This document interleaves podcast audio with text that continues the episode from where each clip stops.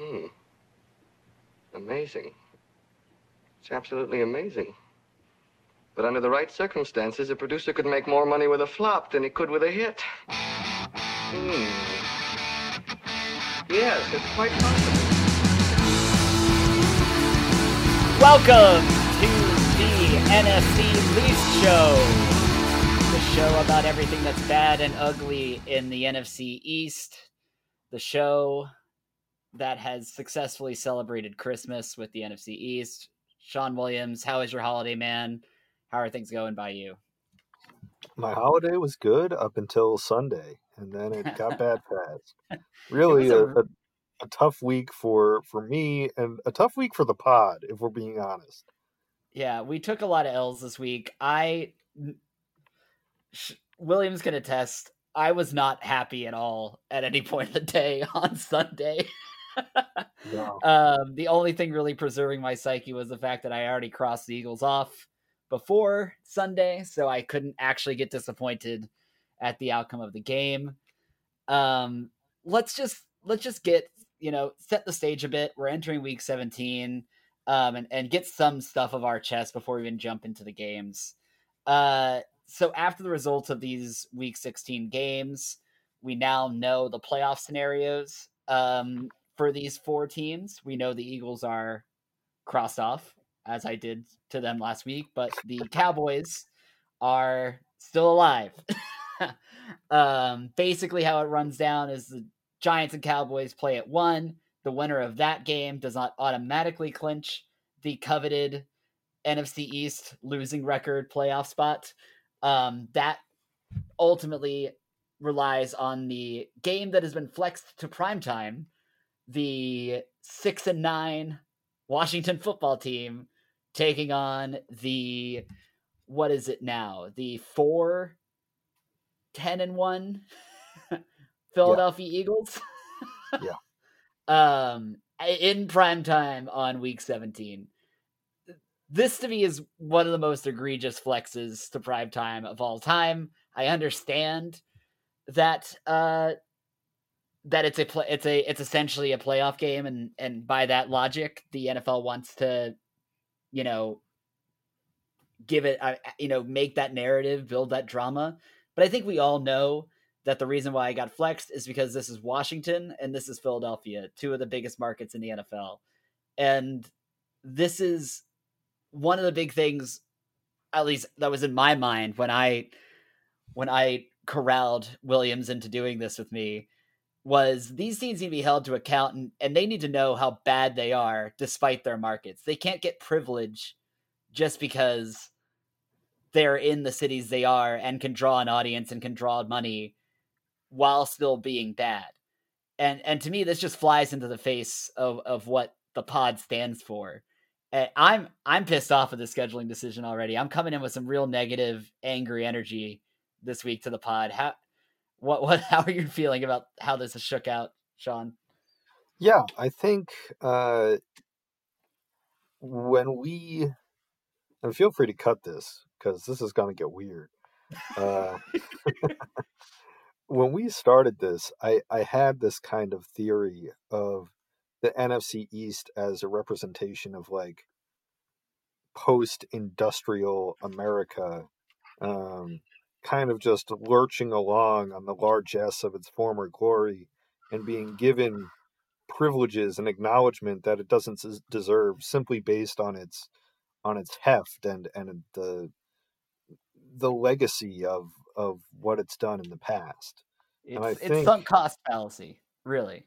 The entire it is, the it is, but with with that tinge of consumer demand that forces the hand of of others, right? Much yep. like other nations have to kind of yield to American uh, might or supremacy, uh, TV markets must yield to the to the consumer power of the yokel Dallas Cowboys fans that live in Ohio and the stupid Philadelphians who turn in every week and the arrogant Giants fans. Like it's it's a it's a classic it's a classic case of getting what you want not because you deserve it but just because the repercussions if somebody doesn't let you have it are too great for them to ignore. It it is truly like uh this entire division is the New York Knicks. You know, where where they get to sell out Madison Square Garden just by being the Knicks, regardless of how good or bad the team they throw out there is. And they coast on that, not actually challenging for a championship at any point.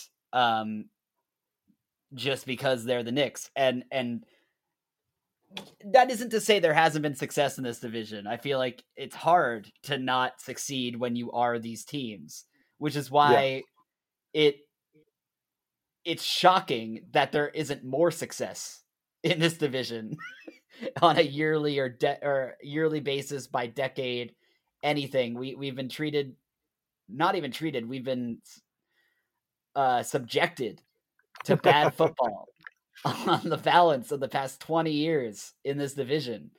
Um, very few teams having sustained um, eras of success, let's say, even on like a like a like a playoff challenging level, right? Like let's see, like the Packers haven't really uh they haven't they've won one Super Bowl in the past 20 years, but if you're to pull their records um since 2000, they've had more winning seasons than they haven't and, and no NFC East team can say that about themselves right now. Yeah, I, I think Philadelphia is probably the closest. The closest um, for sure.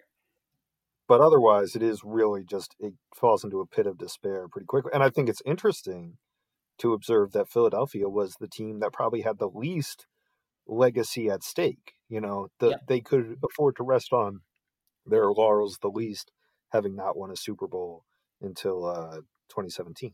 Yep for sure. So now that we've kind of, I love the analogy. Thank you so much for bringing that into the the canon of our pod. Thank you. If um, you have gonna... an NFC East metaphor, please send it to us. yeah, if you yeah, if you if you were inspired at all, uh, please send your NFC East uh, socio-political metaphors to NFC East mailbag at gmail.com.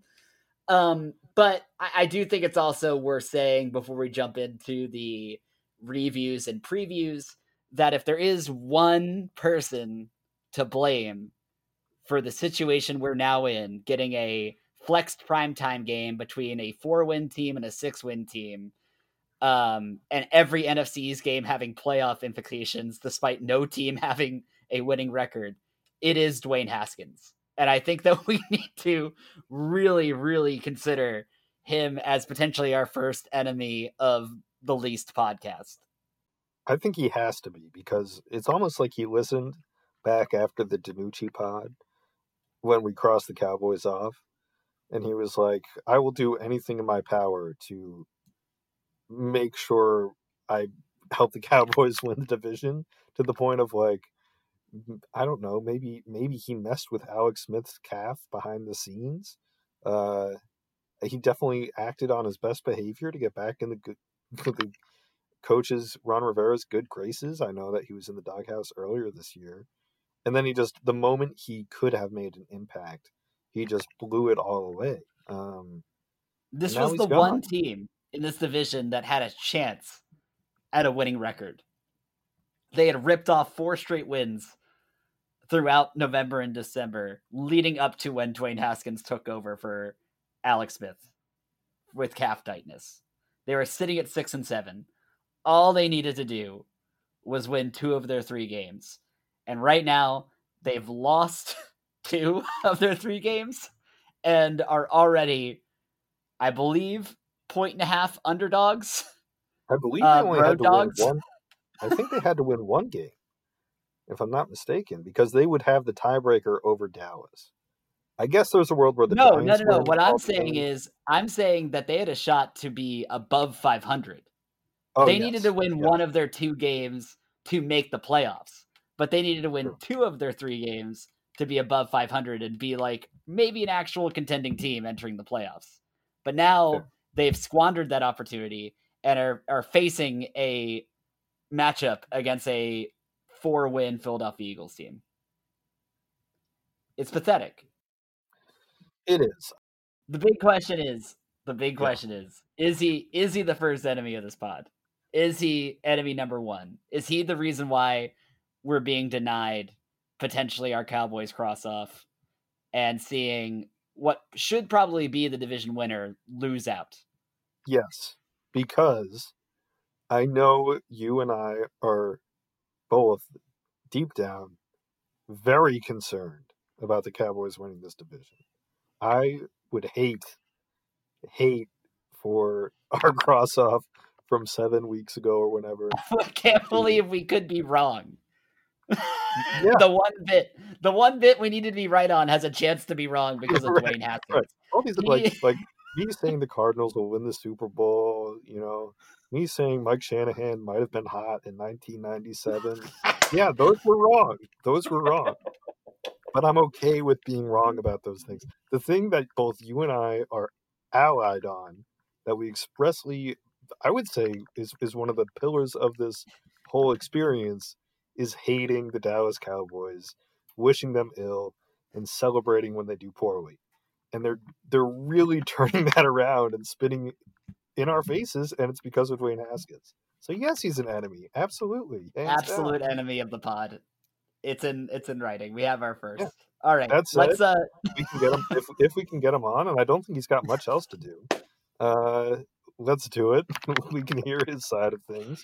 If we, get Dwayne for... Haskins, if we get Dwayne Haskins on the pod, it becomes more of like a 30 for 30 20, NFC's 2020 pod with him and Tony Pollard just sort of, you know, recounting their experiences in this division this year, you know, in, in kind of docu- documentary film format.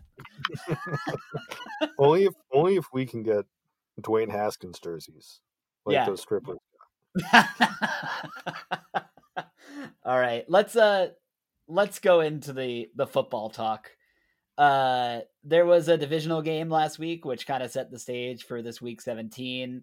So let's talk about that first and then kind of do previews along the way. Uh, the big divisional game this week was Cowboys Eagles. Uh, the Cowboys blow out the Eagles. Uh, it was not pretty, 37 to 17. Uh, but the Eagles were up 14 to 3 at one point and then flat out gave up 34 unanswered points. yeah. Um, Michael Jacquet could not cover any of the three Cowboys receivers that he should have or could have had to cover to make up for uh, the lack of depth in the Philly secondary. Uh, two Dallas receivers had over 100 yards receiving. Michael Gallup was the breakaway star, six receptions, 121 yards, and two touchdowns. Just a just an ugly game from uh from the Eagles defense, but you know, I'll jump in and just say this is what I kind of expected from the Eagles defense when I previewed this game uh, last week. And as bad as the defense was, um, I think some blame also has to be placed on the offense here for not going toe to toe with this Dallas team in a boat race. Uh, it looked like they were getting out hot, but the offense kind of dropped the ball in the second half and couldn't sustain possession. Jalen Hurts I think ended the game with three turnovers, uh, two interceptions and one fumble. Um, just just a sloppy a sloppy game all around from this Eagles team. Um, and, and honestly, kind of a return to form for them. What what were you thinking this entire game? Yeah, I have to agree. I think it, it calls to mind really all the games this week call to mind a strong principle, and that's defense, even a good defense, can come out and miss. You know, I th- I think a really super powered offense is going to be a little more consistent than a really good defense, just based on the nature of big plays or penalties or one guy on defense goes down. Like I know Fletcher Cox missed time, like that kind of stuff. If you haven't adjusted for it, is gonna hurt you. And after really outperforming um, the last couple weeks, it was clear the Jim Schwartz defense that already showed cracks in the Arizona game fully came back down to earth in this one. Yep. Um, and on the offensive side of the ball, it was just you felt like they the Cowboys had done their research on Hurts. They had a better understanding of what he was capable of. Hurts still looked good to me, to be honest. I, I, I think he still passed the eye test, and I see the potential. And it's just a question of which way it goes with him in the future. I'm sure we'll talk about this a lot at some point, but is it a question of him getting better and the and and Pederson figuring out how to implement him, or is it a question of defenses catching up to him and figuring him out? So I think it remains to be seen. I think the Eagles offense has a lot of other problems that subtly are holding Hurts back as well, much like they hurt Carson Wentz. So um, really just a bad a, a bad game all around from Philly and kind of shocking given that they had the ball. They were up 14 to 3 with 3 minutes left in the first quarter and and just couldn't quite convert third downs after that. They just got cold. Um, uh, yeah, that, that that's kind of all I have on that, really. Yeah. Um, the hurt stuff. I want to keep like a litigation of the Eagles quarterback situation to one of our off-season pods. Um, but I'll just say what I've been saying since he took over. He clearly has juice. He's clearly an NFL quarterback. I think that the flaws in his game are pretty obvious, though, and I don't know whether that's something that coaching, roster construction, or just game time can you know uh, fix. But you know, the Eagles' offense, the spark it found was, like I said, two or three weeks ago. They they traded out the easy money they weren't getting on slants and basic co- passing concepts with Wentz for easy money and on Hurts's legs, right? And yeah. and that was kind of still there in this game, which is why the offense still was moving and I think eye test wise was was easier on the eye than what it had looked under Carson Wentz at uh at points in the season. But where I think you saw drives die was when Dallas took that option away and forced Hurts to make a range of NFL caliber throws that the man just can't hit right now. I a few plays that stick out in my mind. There was a I think it was a third down or a fourth down, um, maybe from the 20 or so.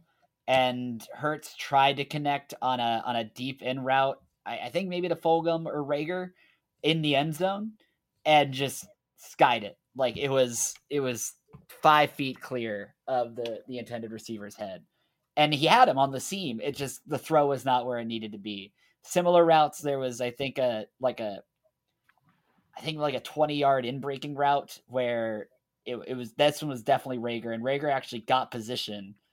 Um, and I think drew a defensive holding flag, so it kind of went unnoticed how bad the throw was because the Eagles still picked up the yardage on the play.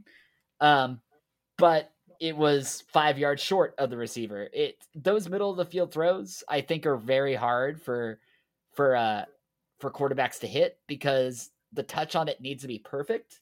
Like there's no room for receiver adjustment. Like it needs to be delivered where the receiver's expecting it, or else it's going to be an incompletion or a pick. The one thing you can say that's good is at least when he misses it, it's not a pick. He's either skying it or throwing it into the ground.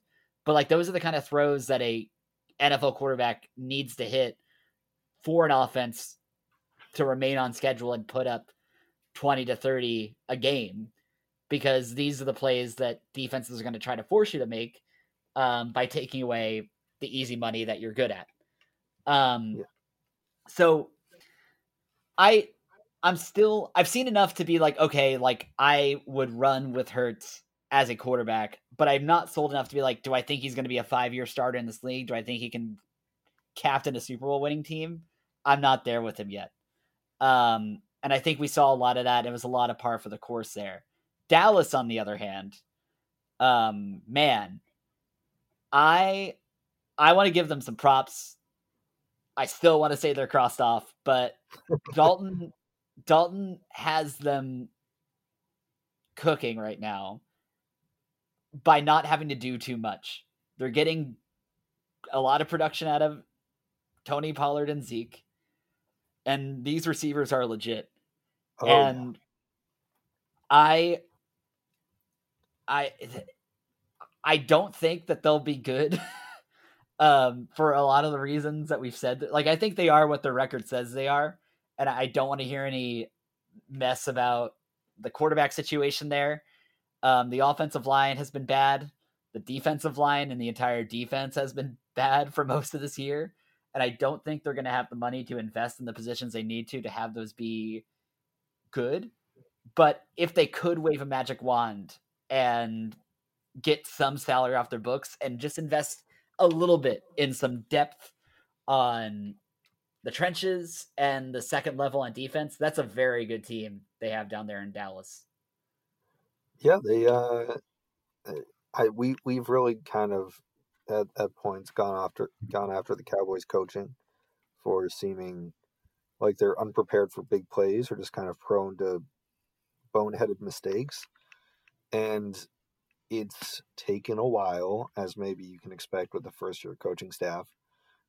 Eh, longer than it took the Giants or the Washington's coaching staffs, but they did they do they finally hit their hot streak. Giants had a hot streak, Washington had a hot streak.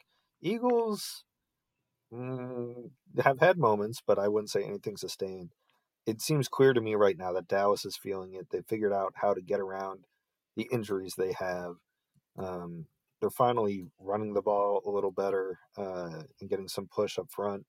So there's a lot to like, uh, and I, I we do have to give them props. I think Mike McCarthy, the the pumpkin or the watermelon smasher, has uh, has stepped up. I can't believe I didn't bring that, that up.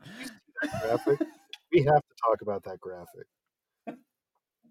And I don't remember the exact phrasing, but it was like Mike I actually McCarthy, missed the graphic, but yeah, no, it, it was like they came back from commercial, and it was like it was it wasn't like a full like picture graphic. It was like just a little tag under like the live video of him, right? It was like Mike McCarthy colon smashed three watermelons since week five or something like that. It was like it was like, or it was like smashed watermelons before game. it was like I don't think it was meant like as a joke. Like I think no. it was meant like this is like a fact that we are voicing over on the broadcast and also bringing up via like this text graphic. Um, did you did you actually hear the story about what he was doing? Yeah, yeah. It was like hyping the guys up. He had them smash watermelons. Right. I I mean that in and of itself is weird, but it's, it's just especially weird. it's it's just so bizarre to be like like Sean Williams eat ham sandwich for lunch day. Like it's just like just not relevant to X's and O's at all, and I love it. Um, it's just I wonder what the half life is on that as like a motivational tool. Like I would get pumped up just throwing stuff around, seeing things get smashed like once, but like what yeah. what's the diminishing returns there?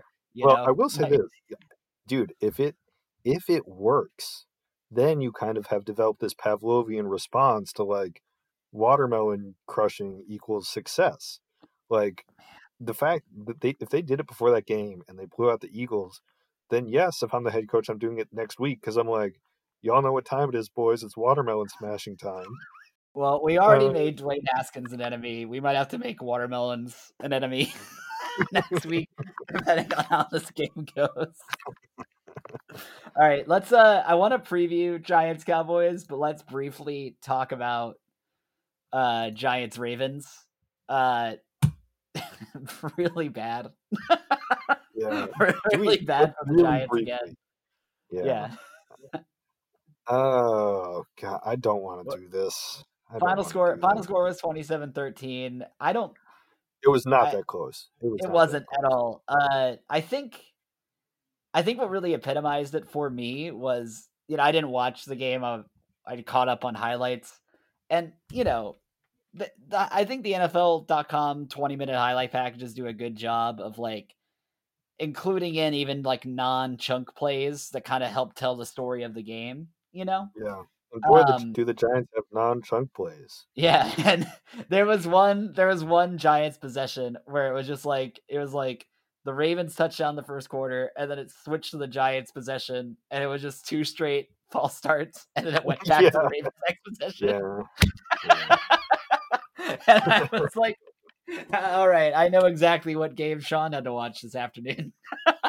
the Giants are. I, I might have brought this up before. They're so boring to watch. It's just a like you just watch. I don't know if any any listener has felt this way about any team. It's one thing to watch your defense get blown out, but the offense keeps you in games. Like I've been there with the Giants too, like back in 2014 or something. Um, but it's another thing to just watch your offense trot out there and just know like they're not going to score. Like they like you, it's a formality. There's no point in them doing it, and they might as well punt it. It's just, it's so painful, dude. I just want, I just want the Giants' offense to like have some playmaking or signs of life or something. And I think again, the story of the game for me, if we want to get into the X's and O's very briefly, is Daniel Jones dropped back 41 times. The Giants ran the ball 12 times, and Jones ran it. He was credited with one rush for three yards. Like, he is not the mobile Lamar Jackson esque Daniel Jones of earlier this year. Uh, and I think that's really the only way he's a he's even remotely a, a creditable NFL quarterback at this point is if he can hurt you with his legs. He just can't. The Giants' offense feels totally neutered. Um, and the defense, I don't think they like they kind of got run over by the Redskins rushing attack. I think it also I know I'm like eight tangents deep in this, but the Giants played some teams here late in the schedule that were like hot at the worst possible time for the Giants. Like the Browns for a couple weeks were just red hot, came in, crushed the Giants easy and then the Ravens have like really clearly figured it out, right? Like they have the they have the rushing attack down, and so of course they just steamroll the Giants. I just don't. The team still lacks talent. Everybody who three weeks ago was saying Dave Gettleman, you know, is a genius or he figured it out, and everyone is a hater. Uh, nowhere to be found now. Why does everyone have to be happy all the time? Why does everyone have to be happy all the time? I don't know, man, but I'm happy you, almost none of the time. So I guess this is... well, yeah. I mean, to me, the bright spot of this team remains to be the defense. If I were you, like, with how bad this offense has been, the fact that the defense held the Ravens to 27 points and held the Browns to 20 points, I think should be a part of their narrative. But for them to get this this much needed W against Dallas uh, this week. They'll need a lot more from their offense, and I don't know whether they're going to get it. So let's. Uh, I don't have really have anything to, else to add here, yeah. so let's just jump into the preview then. Uh, Giants Cowboys 1 p.m. It's got to be the Kenny Albert special. He called the Cowboys Eagles game last week. Really, I felt great that you know Kenny Albert was the was the uh, was the uh, the pastor of the Eagles funeral this past week. It was really comforting watching that game, watching my team die um, with Albert and Vilma in the booth. But let's just paint this picture. We got Albert, we got Vilma, we got Cowboys Giants 1 p.m. Sunday on Fox. Winner needs a Washington loss in the evening to make the playoffs. What do you think happened, Sean? I think it comes down to the Giants have a puncher's chance, but really only if Daniel Jones can be legitimately healthy, or they should just go to Colt McCoy and really give them a shot here. Because um, I do think the defense has a chance to keep them in it, to stop the run, um, to maybe generate some turnovers and some pressure on Dalton. Dalton's definitely settled in and gotten comfortable, but that doesn't mean, you know, the Giants won't have opportunities. So it's a question of can the Giants run the ball? Um, now, what does the game plan look like? I think I think Joe Judge has kind of hit a bit of a slump here with what they can do. They don't feel very creative. Obviously, I think given their personnel, they don't feel like they can get creative. But for the Cowboys, I think the the, the mission is much simpler. You know, just try to. I'm sure Bradberry's going to be covering, you know, Amari Cooper or somebody but just try to get CeeDee Lamb the ball against some of the Giants' lesser secondary and see if you can make big plays happen in space. defensively, just hold down the fort, don't draw stupid penalties, put pressure on Jones, and see if you can force fumbles, give yourself field position. Like it feels like there's so many more ways for Dallas to win this game than the Giants. That's never a good feeling if you're, in this case, a Giants fan. So, long story short, I think it's going to be a 24 mm, 17 Cowboys victory. It's a great score. I was feeling about the same. I was going to give Cowboys 27 to the Giants 17. So I'll stick with that to remain somewhat different than you. But I think you hit the nail on the head. Um, it, it's a it's a it's a backs against the wall game for both these teams. So I think that alone will probably get more creativity and spark out of the Giants offense, even with less personnel. And I think to your point, uh, the Giants offense does stack up favorably to this Cowboys defense um, compared to that Ravens defense they faced last week, even a little bit hobbled. Um, the Cowboys defense can't really stop the run all that much, um, which is the one thing that if the Giants offense is clicking, they can do fairly well. Um, and their secondary, I think, if if the run is established, you can find holes in it. Um, the pass rush will be interesting, I think, from the Cowboys' perspective. Can they get home? that and disrupt whatever rhythm the Giants could potentially start generating. Uh, but on the other side, I think you're right. I, I, like a lot of the creativity they have and how they're trying to use Lamb on the Cowboys offense right now. Uh, the one-two punch of Zeke and Pollard is really working. Um, I think Cowboys can score easily. So yeah, 27-17. That's what I'm thinking.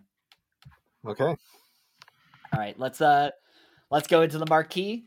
We got Washington taking on the Philadelphia Eagles, like we kind of hinted at the earlier part of the pod. Um, since we already discussed Cowboys Eagles at length, let's just briefly talk about the dumpster fire that was the Panthers Washington game to kind of set the stage for this Washington yeah. Eagles game. Uh, what was really frustrating to me was the Washington could have won this game. yeah. like yeah. it wasn't a the, this Panthers team did not put on like an unbeatable display on their own. Panthers win 20 to 13. Um, but on the offensive side of the ball, uh, for Carolina, Bridgewater was held to below 200 yards passing. They had their their highest total rusher was was actually the wide receiver Curtis Samuel yep. on a few on a few gadget plays, including a 45 yard run. Uh, Davis was held 14 carries, 28 yards. To me, this this Washington defense is still alive and kicking. It, they are who we thought they were, you know, five six weeks ago. Yep. It's this Washington offense and not fulfilling their 20 point a week duty under Dwayne Haskins. It's really that's really the problem here. Um, yeah. including one of the uh, Panther scores was on a. Uh, it was it was a um, it was a fumble, I think. So basically, Washington. Yeah, it was the first I think it was the first score of the game for Carolina. Washington defense had stonewalled Carolina for like the second or third time. Like Washington defense looked good, kind of classic. Uh, you know what we've come to expect from that unit. They kick it off, and then it's a fumble on the on the recovery, um, on the on the return rather, and uh, goes straight into the end zone. Easy touchdown for Carolina, and then the game script totally changes, right? Because then you have to ask, the Dwayne Haskins and Washington's offense to generate something that they're just not capable of and come from behind rather than play the way they want to play, which is that slow tempo, you know, ball control style. So, uh, just a tough, tough game for. I think both you and I have come to be very sympathetic to Washington, having watched them over the course of this year. I think they're a pretty likable team, um, all things considered. Unlike probably maybe every other team in the division. I don't know. We can we can talk about that off season, but uh, despite ownership, I caveat not Dan Snyder, but the actual players and the coaches on this team seem like they're trying hard and and you know committed to it. Uh, but yeah, I think it's the same team. I think it's the same team and just missing missing that that ingredient of a quarterback. That's it. Yeah. uh, uh, I didn't hit on this at the top of the show, but to me, I think Washington are the only suitable champions of this division. Uh, I think Yeah. they're the only team that has a top 10 unit on either side of the ball, save for maybe an argument you can make about this hot Cowboys offense right now. Um, and I think their fan base needs it.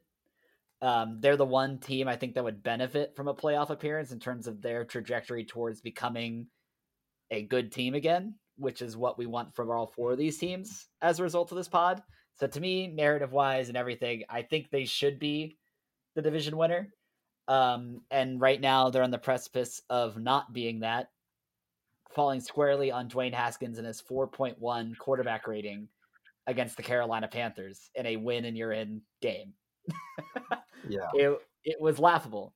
Uh Heinicke came in and put up nearly as many passing yards in a quarter as Dwayne Haskins had in the three preceding. It's Yes. insane. It'll be interesting to see what they do in this upcoming matchup. I guess I don't know if you're ready to transition. Yeah, but- let's transition into this and just just talk about this Eagles Washington game. I I think this is even if they have to run Heinicke out, I, I think this is gonna be a much closer game than what maybe the Lions or what conventional wisdom would say. Yeah, I, I think so as well. I don't know what the Eagles injury report looks like, but part of me has to say the Eagles aren't playing for anything. Um, that's always a little funky. They they don't have much incentive to play guys who are dinged up. We'll see if they would, if Pederson does or doesn't do that.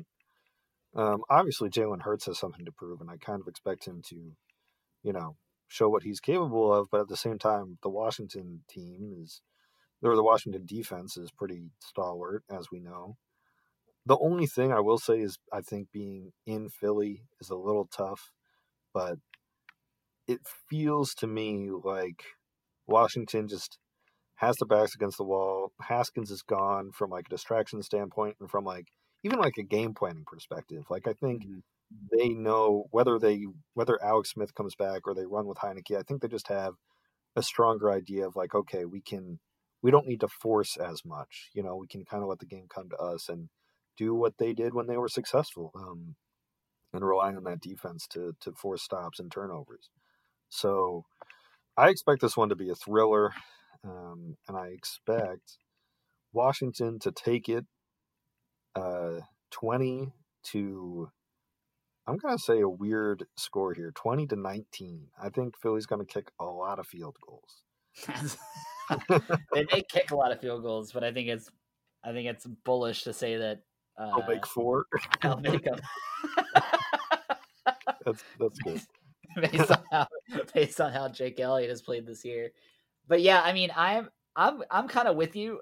I actually kind of liked what I saw from Heinicke in that in that fourth quarter. Not necessarily that he was uh really good. No. But he wasn't a he wasn't a drag on the offense like that Haskins had been up to that point.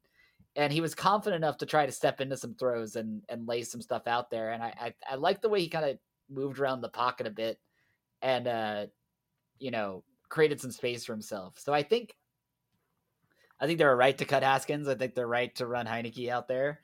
We'll, we'll see if he can get a W in a Week 17, effectively a playoff game for this team.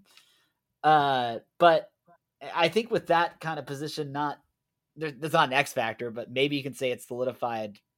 Hopefully, from a mistake making perspective, to me, it just comes down to momentum. And I think you're dead on in saying this eliminated Eagles team. It's really hard, I think, psychologically to even play for pride. Um, this close to being eliminated from the playoffs in one week, especially when you're already down to your backup quarterback in a in a season that has been a disaster up until this point. Um, for me, I think this game becomes interesting if the Eagles can hit a big play on offense early in the game.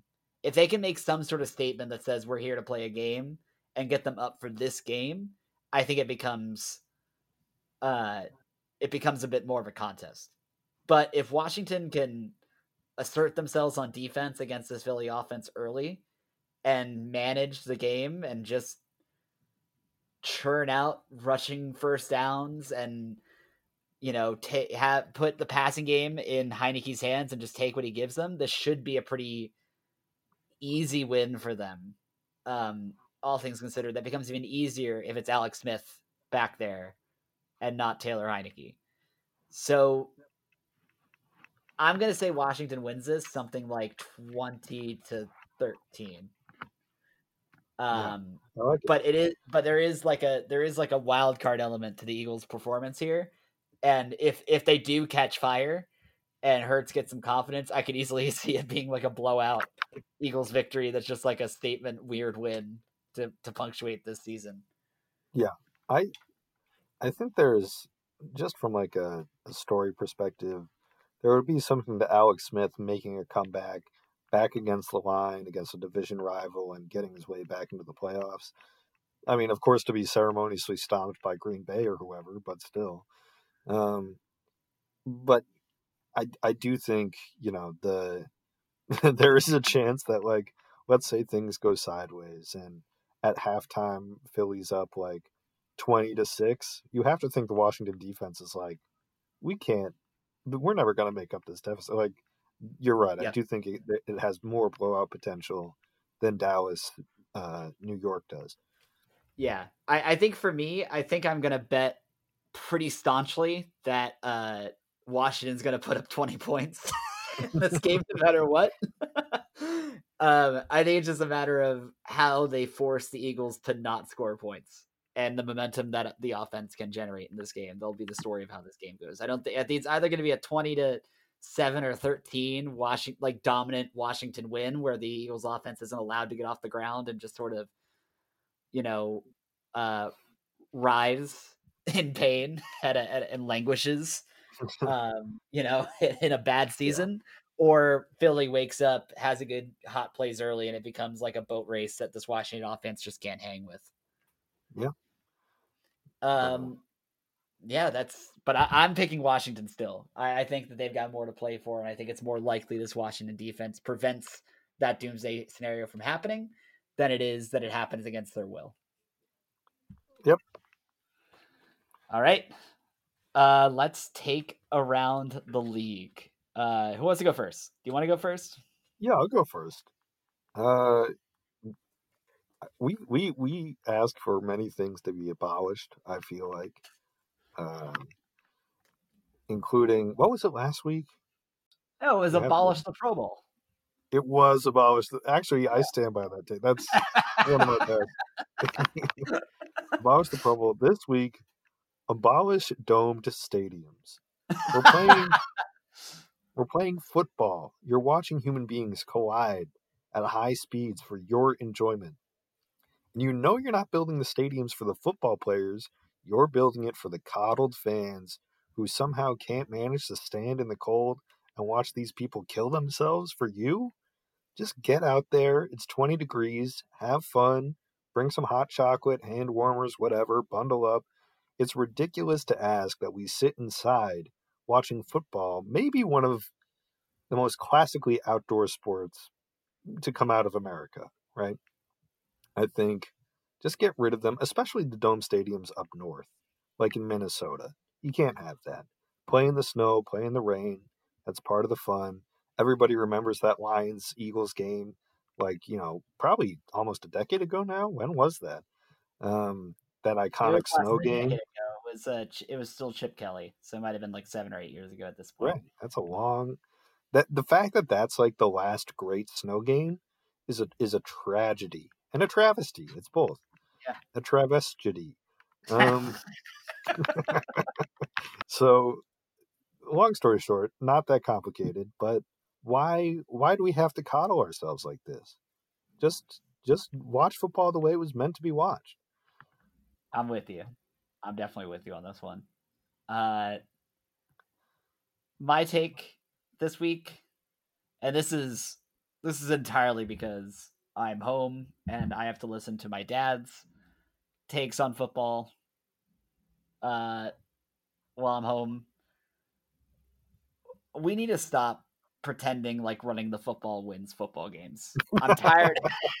I'm tired of hearing if only Doug Pederson ran the ball five times more, we would have won this game.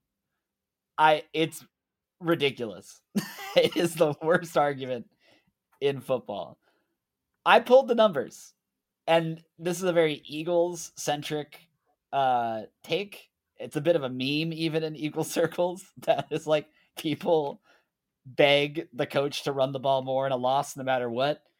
Um, but the Eagles Super Bowl winning year, um, there was never a game where they had a 20 attempt rusher ever. Yeah. And they won 13 games, they won the Super Bowl. It's astonishing how often this take comes up um and becomes like a like a like a moratorium on play calling when play calling is situational it depends on how the game is unfolding. I think that if you're running the ball more it's a byproduct of success you had earlier in the game than a precursor to success you're trying to set up. Yeah, that, And that's, that's why- exactly it. and that's why it seems like if you run the ball more you tend to win. When in reality they're trying to run the ball just as much as they're trying to run the ball in any other game. Sometimes it works sometimes it doesn't. And you're watching a game unfold the way people paid a lot of money to analyze game theory are trying to script it to unfold Yeah, it, it's kind of like a, a chicken or the egg question, and in this case, I think it's clearly successful teams are able to run the ball a lot because they're put in positions where running the ball is an easy and conservative way for them to win games that are already put away. So when you look at the box score afterwards, to your point, you can say, "Oh, well, they ran the ball 28 times. No wonder, like they they had a great running game. They won." Um, but obviously, that's a reductive way of looking at it. I love this take because I do think it it's so anti-classical, like old school football fan thought, which would kill.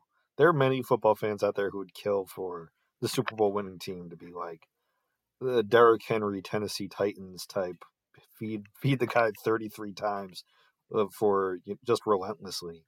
Um, I like it a lot. I think I agree. Like big picture, I personally love running the football. Um, but it's easy to love running the football when you have an icon like Wayne Gallman back there.